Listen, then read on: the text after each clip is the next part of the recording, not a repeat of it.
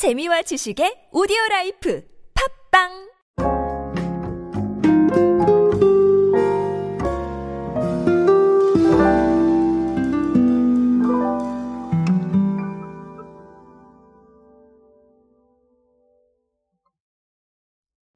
결론부터 말씀을 드리고 가면 오늘은 스타벅스 이야기를 드릴 겁니다. 아, 이번에 어, 스타벅스가 오픈한 매장이 상당히 좀 특이한 느낌이 있어서 어, 그 이야기를 준비를 했습니다.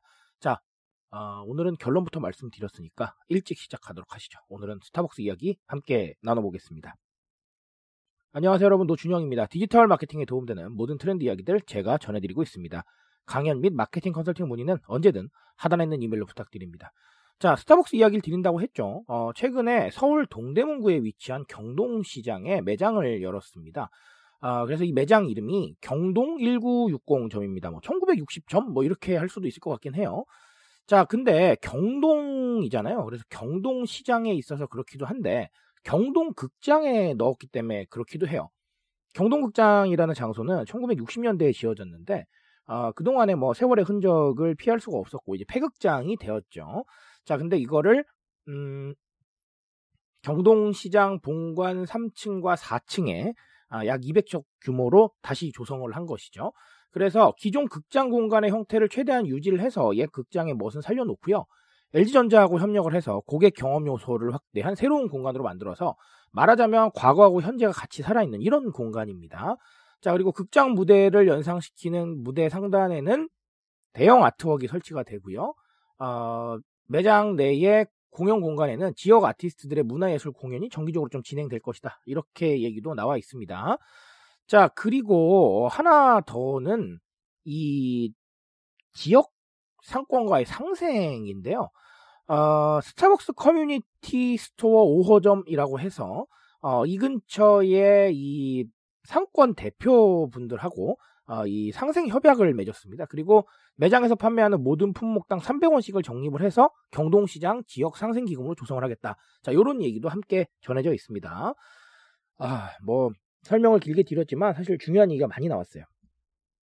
일단은 과거와 현재의 조화라는 단어에서 알 수 있는 건 역시 레트로죠. 그 중에서도 현대와의 조화, 뭐 현대적인 재해석 이런 것들이 들어갔으니까 뉴트로 쪽에 가깝겠군요.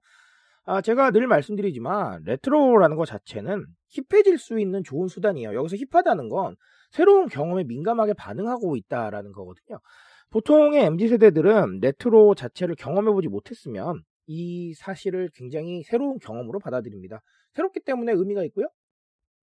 새롭기 때문에 경험하고 싶고, 새롭기 때문에 인증하고 싶어요. 그런 상황들이 벌어지는 겁니다. 자, 근데 그렇다고 해서 기성세대 분들한테는 새롭지 않느냐? 그건 아니에요. 과거에 내가 봤던 시점과 현대에 들어서 다시 내가 접하는 시점은 완전 다를 수 있다라는 겁니다. 그러니까 그 자체로 또 새로울 수 있겠죠.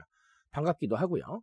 자, 이렇게 어쨌든 간 경험의 원천이 되기 때문에 레트로는 꽤 괜찮은 코드고, 음, 활용하기에도 좋아요. 자, 근데 다만, 할 게 없어서 레트로 꺼내든 것 같은 인상은 안 주셨으면 좋겠어요. 제가 늘 말씀드리지만. 그래서 뉴트로가 필요한 거겠죠. 내가 왜 이걸 되살려야 했는지에 대한 의미는 찾으셔야 돼요. 그게 브랜딩일 거고요. 자, 그리고 또 다른 하나는 지역상권 상생이라고 얘기가 나왔는데, 이거 가치 소비의 한 단면이라고 보시면 될 것 같습니다. 제가 가치 소비를 설명을 드리면서 사회적 가치에 대해서 말씀을 드렸었는데, 사회적 가치라고 하면 우리가 친환경만 있는 건 아니에요. 제가 늘 말씀드리지만, 앞으로 친환경은 그냥 기본이 될 겁니다. 이거는 정말 빼놓을 수 없는 가치잖아요. 자, 여기에다가 우리가 어떤 상황들을 더하느냐의 문제인 것 같은데, 실제로 KB 국민카드에서는 사회적 약자 중에서 이제 장애인 분들이 플레이트를 그림을 그린다던가, 아니면 우리가 사회적으로 좀 배려를 해야 되는 대상들을 조금 더 찾는다던가, 이런 상황들도 굉장히 많아요. 아, 그리고 사실은 여러분도 공감하시겠지만, 이런 가치 자체는 너무나 중요해졌고, 남들이 다 하는 가치가 아니라 우리만이 공감할 수 있는 가치나 우리가 대표적으로 내세울 수 있는 가치를 찾는 것도 무척 중요하겠습니다. 근데 그 과정은 당연히 실천이 더해져야겠죠. 그냥 말만 하는 가치가 어디 있습니까? 실천으로 직접 보여주고 증명할 수 있어야 가치가 되겠죠. 자, 그런 상황들은 한 번쯤은 어, 고민해 보셨으면 좋겠습니다. 앞으로는 가치 다변화의 시대가 올 겁니다. 아 까 말씀드린 대로 환경이라는 건 정말 기본이 될 거고요. 그 기본을 넘어서는 무언가를 할 수 있느냐 없느냐가 아주 중요한 상황을 가져올 테니까요. 꼭 기억하셨으면 좋겠습니다. 자, 오늘 스타벅스 이야기 드렸습니다. 어, 이렇게 의미 있는 상황들과 어떻게 보면 트렌드에 대한 반영을 아끼지 않아서 스타벅스가 여전히 여러분들께 사랑받는 게 아닌가라는 생각을 해보기도 합니다. 우리도 이 사례를 통해서 우리가 할 수 있는 것들 한 번 더 찾아보기를 소망을 하고요. 어, 그러실 수또 있기를 어, 바라겠습니다. 저는 오늘 여기까지 말씀드리겠습니다.